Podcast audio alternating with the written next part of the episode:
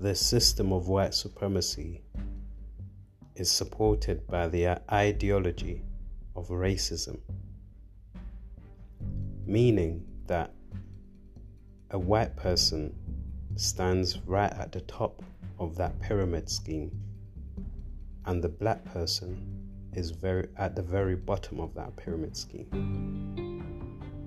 So, if a black person wants to become quote unquote white supremacist or a racist, he would have to climb that ladder or that pyramid as far as they can in order to oppress and corrupt their own people.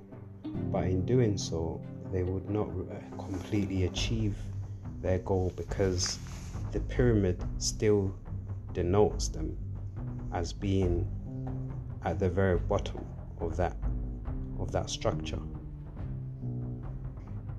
and everybody else falls beneath that structure uh, in terms of white supremacy. White at the top and everybody else at the bottom. And the black man remains at the very bottom.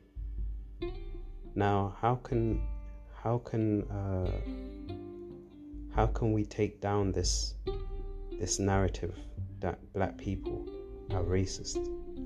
Black people are the mothers and fathers of civilization. There wouldn't be any other race if it wasn't for black people. This is just a fact. As painful as that is to swallow and stomach, this is just facts. Okay? And the more people can embrace the idea, I feel um, the more peace will that will be restored on earth because what was here from the beginning will be there at the end. Black people have always been the peacemakers of the world. Removing them creates chaos, creates havoc, creates brings about a lot of wickedness because the peace has been removed.